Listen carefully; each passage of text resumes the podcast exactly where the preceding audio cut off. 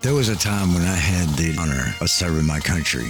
I was third generation military, and even after serving in the Navy, I went and joined the Army. And both times I had to raise my right hand, and I swore to support and defend the Constitution of the United States against all enemies, foreign and domestic. And then I realized that I did not even know what was in the Constitution.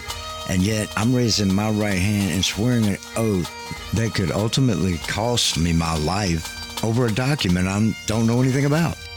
So I asked myself, did I honestly give the best I could to my country? I don't believe I did. Why don't you join me in the Constitution Commandos and let's do a real service to our country, even though we don't wear the uniform? Our oath doesn't have an expiration date. I'm asking you to stand with me, united with honor, courage, and commitment.